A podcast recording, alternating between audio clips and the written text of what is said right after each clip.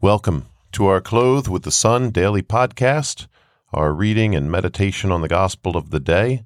I am James Thomas. Today is Tuesday, July 18th, 2023. It is the 15th Tuesday of Ordinary Time, and it is also the feast of St. Camillus. Today's reading is from the Gospel according to St. Matthew. Jesus began to reproach the towns where most of his mighty deeds had been done, since they had not repented. Woe to you, Chorazin! Woe to you, Bethsaida! For if the mighty deeds done in your midst had been done in Tyre and Sidon, they would long ago have repented in sackcloth and ashes. But I tell you, it will be more tolerable for Tyre and Sidon on the day of judgment than for you. And as for you, Capernaum, will you be exalted to heaven? You will go down to the nether world. For if the mighty deeds done in your midst had been done in Sodom, it would have remained until this day. But I tell you, it will be more tolerable for the land of Sodom on the day of judgment than for you. So that's some scary stuff right there. When you consider that Sodom and Gomorrah were wiped off the face of the earth. And what are we told about Sodom and Gomorrah? There was homosexual activity going on there. A lot of immorality, a lot of, just rude, I don't mean just rude, but like abusive behavior. They were visitors. Lot had visitors and they were angels, and they wanted to, they basically wanted to rape his male visitors. I don't know, that was just a little bit of an insight into the cities, but they were destroyed. They were wiped off the face of the earth. Jesus says for the places where he's performed miracles and they have not turned, Sodom and Gomorrah will get a better day on Judgment Day than these places. So that automatically turns us to our current day and age where we consider what has been done in our midst. The first thing that comes to mind is anyone who has been baptized, anyone who has been confirmed. There's something like a 99% rate of confirmandi that don't come back to church. Yet you've received this great sacrament in which the fullness of the Holy Spirit is given to you and the gifts and the fruits of the Holy Spirit are activated. It will be more tolerable for Sodom and Gomorrah. Sodom and Gomorrah never got their sacraments. In fact, these places, Corzine, and I can't help but think of it. I think of the governor of New Jersey, Corzine, who was a governor a little while back, got in because he had a lot of money, wasn't really popular, but still won, and then didn't do much good. Anyway, that's another whole story, but I imagine Jesus saying that to him, you Corzine, it'll be more tolerable for Sodom and Gomorrah. Certainly he was very pro-abortion amidst many other things. So we let that go for now. But think about, there's all these lapsed Catholics, lapsed Christians, all these people that have been in church and have received God's grace in tremendous abundance, people that have been married in the faith, people that have gone to Catholic school. It's like a hip, cool thing to say, I'm a Catholic, but we call them the Catholic butts, meaning, oh yeah, I'm Catholic. I'm real cool because I have the name, but I disagree with that, and I don't go to church, and I don't practice this teaching, and especially people that have attended Jesuit universities. They think they're Catholic in name, and they say, well, but, meaning like, oh, I'm smarter than the church. Look at me, because I was trained by these Jesuits who just questioned and challenged everything. And it's a shame. It breaks my heart when my former students that I've taught the truth to have been completely corrupted by their universities. And by maybe other priests when they've gone to church. Priests have taught heresy from the pulpit. Sometimes their bishops do that too. So it's a scary thing. So when we consider, I was just listing for myself all the things that we are responsible for. For example, the United States of America, a gift of God. That's all we can say about this country. It is from the Lord. It was founded on Christian principles. It was founded as a miracle. We never should have succeeded. It was defended as a miracle. We never should have succeeded in defending ourselves. And then we become the greatest power in the world, in the history of the world. And we live in greater luxury than, once again, there's that 99%. 99% of the people that have ever lived on earth have not had it as good as you and I have had it. The fact that you woke up in a comfortable room this morning, chances are you did, whether it was heated or air conditioned, depending where you are. You had a hot shower. You had a nice breakfast. There's nobody shooting each other outside your window. The list goes on and on and on. You have shoes. You probably have 20 pairs. If you're a woman, I don't know. I don't mean to get sexist here. Sorry. I just think because I have sisters, I know how many shoes they have. I have like 10 pairs of shoes. I don't know. I have a couple pairs of boots, couple pairs of sneakers, couple pairs of dress shoes, right? Sandals, flip-flops, my little swim shoes that I wear if I go out on a boat or something like canoeing. Yeah. Anyway, clothing that I can go a week or two, a couple weeks without doing laundry if I want because I have so many clothes. The list goes on and on, all the good things we have been given, and yet we have forgotten God.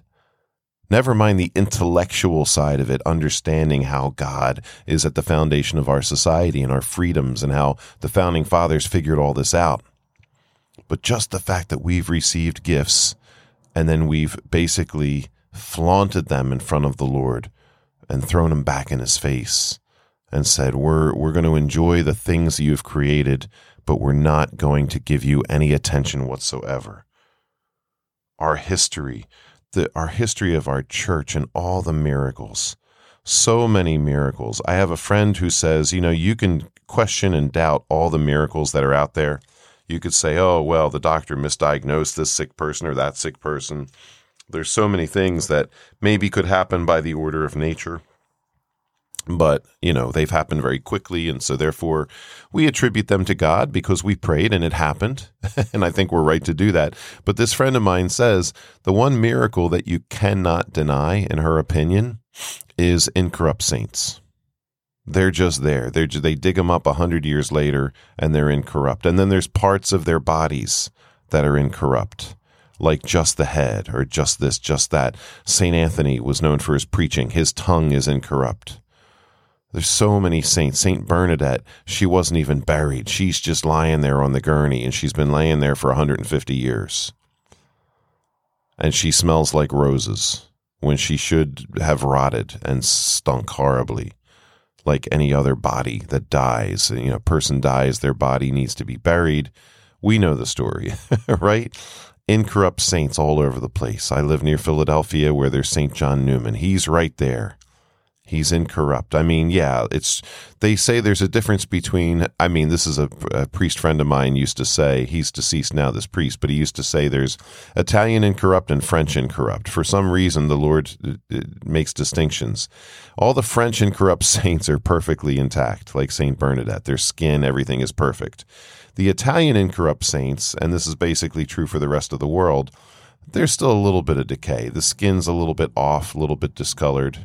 But still, there's a miracle there because they should have decayed. The bones, everything should have decayed, and yet they're still there. They're still there. So yeah, with the quote-unquote Italian incorrupt, there's they're usually will put like a wax mask on the face, things like that, clothing on the body to cover up the fact that they're not perfect, but they're still there, and that's a miracle because that's not supposed to happen. So we have these miracles happening all around us. We have Eucharistic miracles happening all around us, and yet people still refuse to believe in the Eucharist. You can do the research, and it's amazing. You can go to these places. You can talk to the people. You can see it with your own eyes. The hosts that have taken on the properties of human flesh and all the scientific studies done. These miracles are all around us. People coming back from the dead. when others prayed. And then you have the 12 steps. Endless miracles. I think people don't want to acknowledge these things because then they'd have to change their lives. They would have to follow suit. When a person with any sort of addiction goes through all sorts of different therapies and remedies and nothing changes, and then they work the 12 steps, which are about God and prayer, and then they make progress. Progress, not perfection, is what we say. So they're not perfect, but they make progress. They decide that there's just their spirit changes. There's more optimism. There's more to life.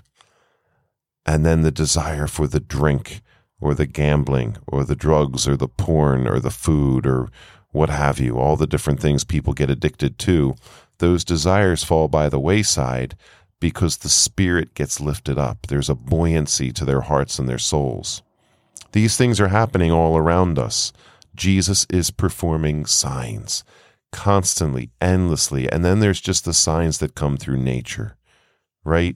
I'm still in awe of babies, right? I don't know. Does anybody ever get over that? I'm never going to get over that. The miracle of new life, the miracle of this human being did not exist and now they do. And no human being by their own ingenuity is able to create another human being. It's true, the actions take place, and that's an amazing thing as well, but it's all made by God. God put this all together, the most beautiful mystery, and we could never do it on our own. We could never figure this out.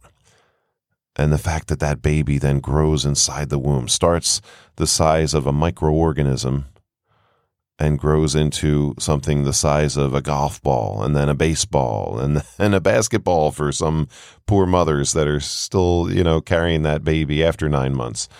And then we have people like myself that are 6'3", and we just look back in amazement. My mom will still talk about how, you used to be pretty small, 7 pounds, 8 ounces when I was born. That's a miracle. God does incredible things, the beauty of a sunrise or a sunset, the beauty if you travel around and you see mountains and valleys and just so many of the beauties of nature, beautiful parks that you can go to. So much to see, so much that God does, and yet we reject him. We don't pay attention to him.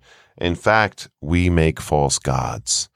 And I mentioned before Rabbi Kahn wrote his new book, The Return of the Gods. He's not talking about gods per se. He's talking about demons and how demons used to have a hold on society in so many different ways before Jesus came. The demons of immorality and child sacrifice and so many different types of things, worldliness and luxury, whatever, things taken to extremes, things that are purely evil, and how these demons have now returned. Because we've taken the things of God and we've pushed God out, even our education, our children, and the abuse of children that goes on. We've pushed the Lord out, and now we do whatever we want. And this is really, it's even the evil we could say we could never do on our own. We've invited these demons back in for whatever reason, our own pride, our own desire to live hedonistic lives. We've pushed the Lord out. So Jesus is telling us, he's warning us in this gospel today, it will be more tolerable for Sodom and Gomorrah, who for the most part, they didn't have Jesus yet. They didn't have the 10 commandments yet. They didn't know what they were doing. God wiped them from the face of the earth because objectively speaking, there was great evil there. And yeah, there are certain things written in the human heart that we should know even without divine revelation. We should know thou shalt not kill because we ourselves don't want to be killed. There is a certain goodness or evil to each human heart. But as we've been given more and more and more, we are more responsible for all these things. So we ask the Lord for the grace today that we will not be counted among Chorazin, Sodom and Gomorrah, Tyre and Sidon, all these different places, that we will be counted among those who have been given great things because we have, and have responded. And there's only one appropriate response. Lord, I give you everything. Whatever it is, according to my state in life, I give you everything. Whatever I'm able to give, Lord, you can have it. And Lord, I want you to be the master of all my things, all my relationships, the people in my life. I give them all to you. We renew very often. We try to renew often our consecration to Jesus through Mary, especially according to St. Louis de Montfort. He's the great apostle of Our Lady. And it's that idea, that reality, that we give everything to Mary that she then takes and gives to Jesus. And she makes them better. She becomes the custodian of our graces. She becomes the custodian of our effort to overcome sin. It all gets placed in her hands. She gives it to the Lord. She's our mother. He's our king. And they take it and they make it good. And they make it exactly what it needs to be for our salvation and for the kingdom of heaven. So anyway, let's continue to recognize the good gifts we've been given and say thank you to Almighty God and live as men and women of great gratitude. I hope everybody has a great day. God bless you.